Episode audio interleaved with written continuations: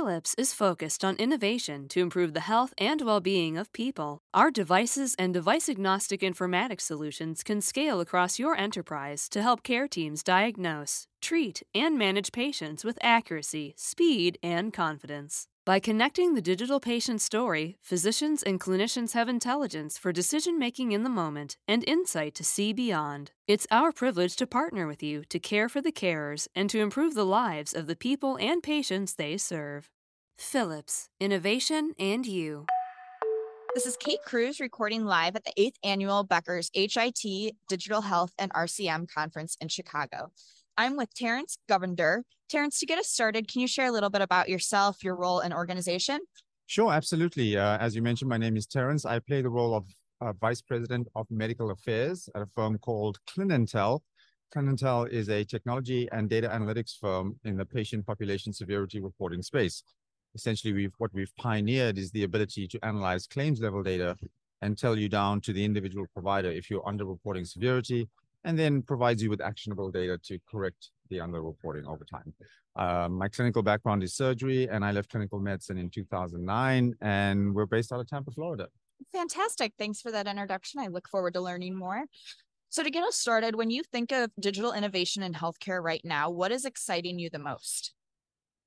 The most, I would say, is the wide array of opportunities that digital innovation and technology present to us to firstly eliminate a lot of waste and inefficiencies in healthcare and some of in certain cases has been around for a very very long time.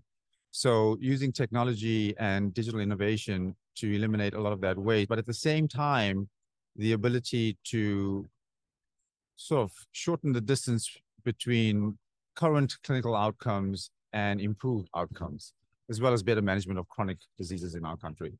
So I think uh, it's not so much looking at digital innovation and technology as a shiny, cool object, but rather what long-term sustainable value can we get from it as organizations? Yeah, and that's a very important part to look at. So, um, at your organization, what are some top priorities for technology and the big issues that you're trying to solve?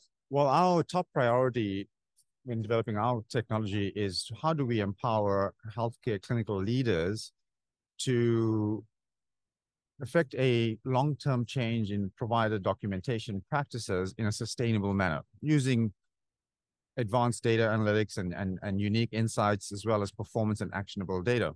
So we really need to empower our clinical leaders to communicate the data, but to use the technology with providers who may be less tech savvy than others.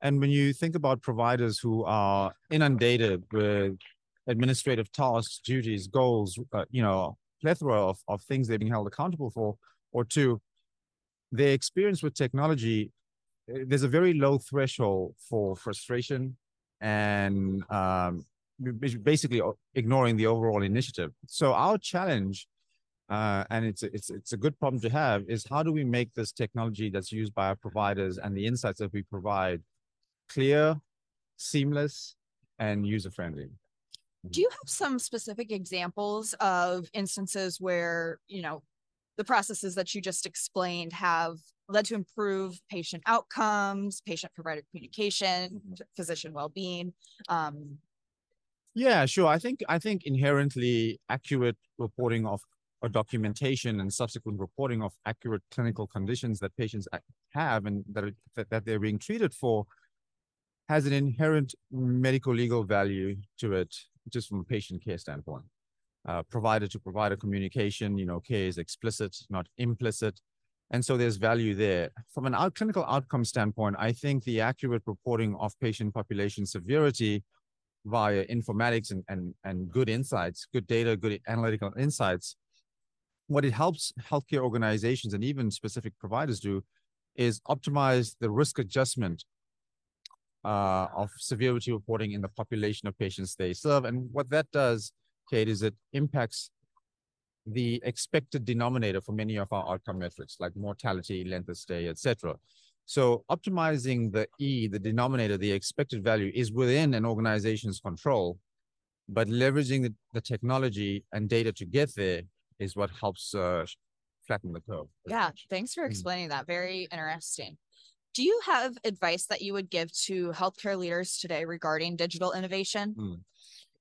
Yeah, um, and and I'll I'll I'll view it from my my standpoint, which is when when you say healthcare leaders, I'm going to default to healthcare leaders of acute care organizations because that's really our wheelhouse. And uh, what I'll say is that I don't believe, and if you look around you right now, I don't believe we have a lack of technology problem. I don't think we have a lack of digital innovation problem. I think most healthcare organizations right now suffer from a lack of an adoption problem. Uh, and that may stem very well from, you know, a bigger problem, which is culture. What is the organizational culture? Because digital innovation and technology, it's not going to be a magic bullet. You have to put in the work. And sometimes putting in the work is met with resistance because we haven't gotten the culture right. So I think it's very important that leaders start, if they already haven't, but start to talk about uh, the vision from a technology standpoint for their respective organization, but have that clearly communicated to the providers at the bedside and allow for their contribution and input as well. Uh, we're trying to create a community that delivers healthcare and not, uh, you know, siloed entities. So I think that's a, a, very important piece in order to get the best value out of all the different solutions we see here. So. Yeah, that's some fantastic advice. Mm-hmm. So looking into the future, you know, three, five years from now, what do you think will be some of the most significant changes in healthcare delivery? Yeah, that's a tough one, Kate, because there's I think there's so many different sectors. To, but I think that what's uh, what perhaps would be the most significant change would be the increased transparency and the increased engagement and autonomy of healthcare, or rather, uh, patients themselves.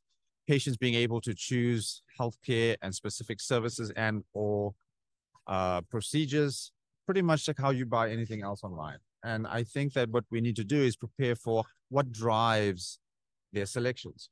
And and and it should be good quality outcomes. It should be patient satisfaction, a plethora of other things. And then within that, what can we as organizations control and how do we strategize to optimize for that in the short and long term? So increased transparency and, uh, and autonomy on the patient side, I think, is uh, one of the biggest changes I, I foresee. Absolutely. Absolutely. Well, it's been an absolute pleasure speaking with you today. As we wrap up, is there anything else you want our listeners to know? Um, you know, nothing I don't think the listeners have already heard before. I, uh, you know, not to sound very cliche, but the old adage of but this is the way we've always done it, has never been more dangerous in this current environment. And I think that healthcare leaders, um, I think clinical leaders need to be held accountable for certain sort of um, things that they can control from a healthcare delivery standpoint. And it's time for us to become comfortable with being uncomfortable. Yeah. That's how um, that's how we'll get true sustainable results uh, that we're hoping to achieve. Yeah. Well, that is a fantastic way to end this conversation. Thank you again Thank for you. your time. It's been a pleasure. Thank you, Kate. Appreciate it. Absolutely. It's so important for leaders at the top of organizations to keep learning, stay sharp, grow their networks. To help our audience better do this in a more simplified, personalized, and meaningful way, Becker's Healthcare has launched My BHC. It's your trusted Becker's healthcare experience and more with content, connections, events, and learning opportunities. Join the community free of charge at www.my.beckershospitalreview.com and we'll see you there.